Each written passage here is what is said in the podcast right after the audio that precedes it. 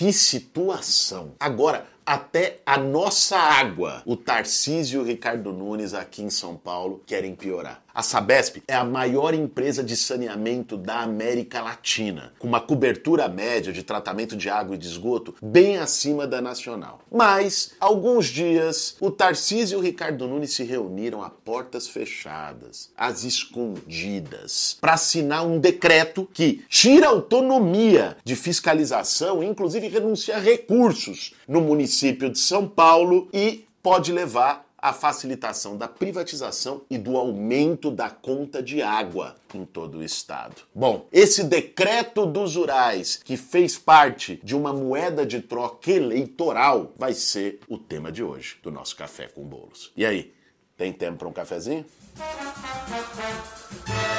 Para fazer um bom café, meu bem. Você sabe qual que é a conta de água mais cara do Brasil? É em Campo Grande, capital do Mato Grosso do Sul. Ela aumentou 80% depois da privatização da Companhia de Água. Em Manaus, que é uma privatização antiga, teve que fazer até CPI pela perda da qualidade de serviço, pelo não cumprimento dos contratos de investimento para ampliar o saneamento básico e ainda pelo aumento das contas. Aliás, não é só aqui no Brasil, pessoal. No mundo inteiro, cidades, estados, estados, países que tinham privatizado a água estão reestatizando de volta. Isso aconteceu em Paris, isso aconteceu em Berlim, isso aconteceu também em várias cidades latino-americanas. Porque o que aconteceu com a privatização foi, em primeiro lugar, a promessa de que agora vai ampliar os investimentos, vai ter mais eficiência. Isso não aconteceu, não houve a ampliação proposta de cobertura de saneamento básico. Em segundo lugar, houve um aumento tremendo das contas de água, penalizando o consumidor consumidor. E água é um bem básico, é um bem comum. Não pode ser tratada nessa lógica de especulação financeira. Uma pessoa sem água morre. É disso que nós estamos falando. Aqui em São Paulo, nós temos a Sabesp, que é a maior companhia de saneamento da América Latina. Tem um trabalho de excelência reconhecido. Eles não podem dizer, ah, mas a Sabesp dá prejuízo à estatal. Não, a Sabesp tem capital aberto na Bolsa de Valores. É uma empresa mista e dá lucro todos os anos para os acionistas. Ou seja, tem também ali o seu plano de investimentos. E a cidade de São Paulo é a principal consumidora da Sabesp. Quase 50%, algo como 48,5% da receita da Sabesp vem da cidade de São Paulo. Por isso, isso dá para São Paulo uma série de poderes, de veto inclusive, sobre as ações da Sabesp. São Paulo tem um poder de incidir no planejamento, na fiscalização, um percentual da receita da companhia tem que vir para São Paulo e São Paulo tem um poder de veto sobre a venda da empresa. Se a prefeitura de São Paulo falar, eu não quero que privatize a Sabesp, porque no mundo todo essa experiência não tem dado certo, a Sabesp não vai ser privatizada, porque ela tem esse poder de veto pelo papel da capital nos ativos da Sabesp, na atuação da Sabesp. O que que aconteceu ali atrás da moita? Aliás, esse prefeito de São Paulo gosta de fazer tudo às escondidas, é uma coisa ali que ninguém sabe muito bem,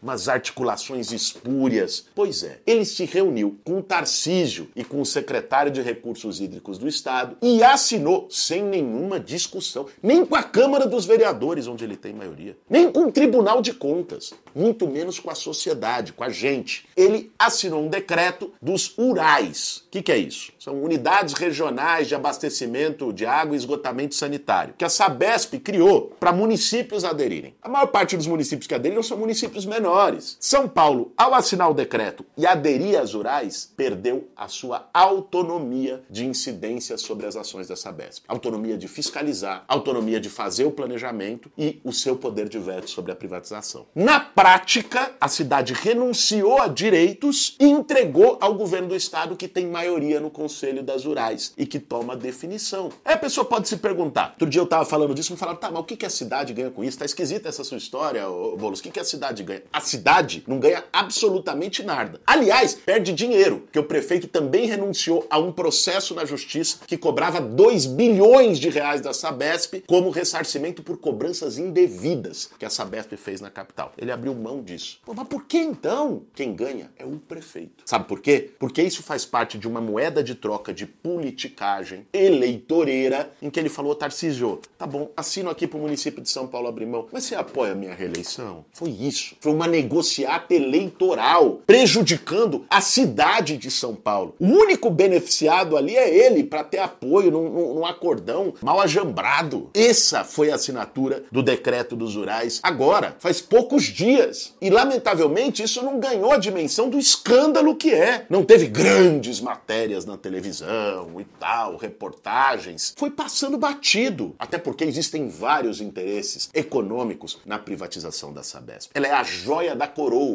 do saneamento no Brasil. Este acordão do toma lá da cá entre prefeito e governador, de costas para a população paulista e paulistana, se deu para satisfazer grandes interesses.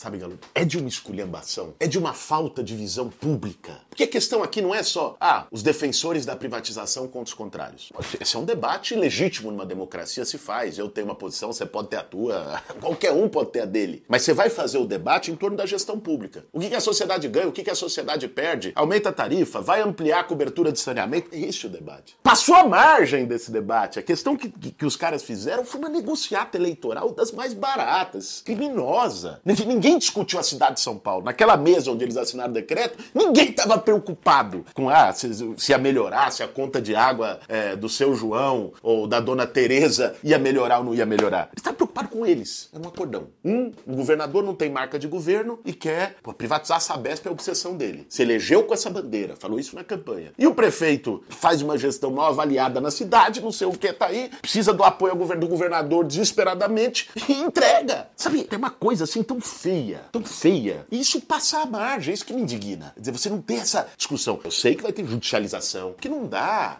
não dá. Você vai deixando passar, vai deixando passar. É uma falta de, de vergonha na cara em relação ao interesse público. Eu acho que esse é o maior retrato de o tipo de política feito para ganhar privilégio para si próprio, para conseguir uma coisa para você. Foi isso que desmoralizou a política. Quando você chega e ouve num boteco, num lugar, num ponto de ônibus, política é tudo igual, é tudo farinha no mesmo saco, não quero saber de política, que é uma opinião é, é, muito forte na sociedade, é por causa de gente como esses, que fazem política pensando no, ali no seu, no seu interessezinho, que diminuem, fazem a política com P minúsculo, que não separam, fazem, criam esse abismo entre a política e as pessoas. É, é isso que essa gente está fazendo. Pessoal, nossa batalha é impedir esse retrocesso. Ainda dá tempo. Porque água, ela é um direito universal, ela é um bem comum, ela não pode estar tá submetida ao interesse ali ganancioso de lucro de meia dúzia de companhias e corporações. E a gente precisa da sua ajuda nessa luta. Não é fácil. Os caras têm força do outro lado, tem muito interesse do outro lado. Por isso, se tiver denúncia para mandar, assim, coisa, mandem para nós. Pega aqui no QR Code que tá aqui na tela, entra no nosso zap para você ir acompanhando também cada passo dessa luta, dessa mobilização pela água e contra a privatização da Sabesp. Esse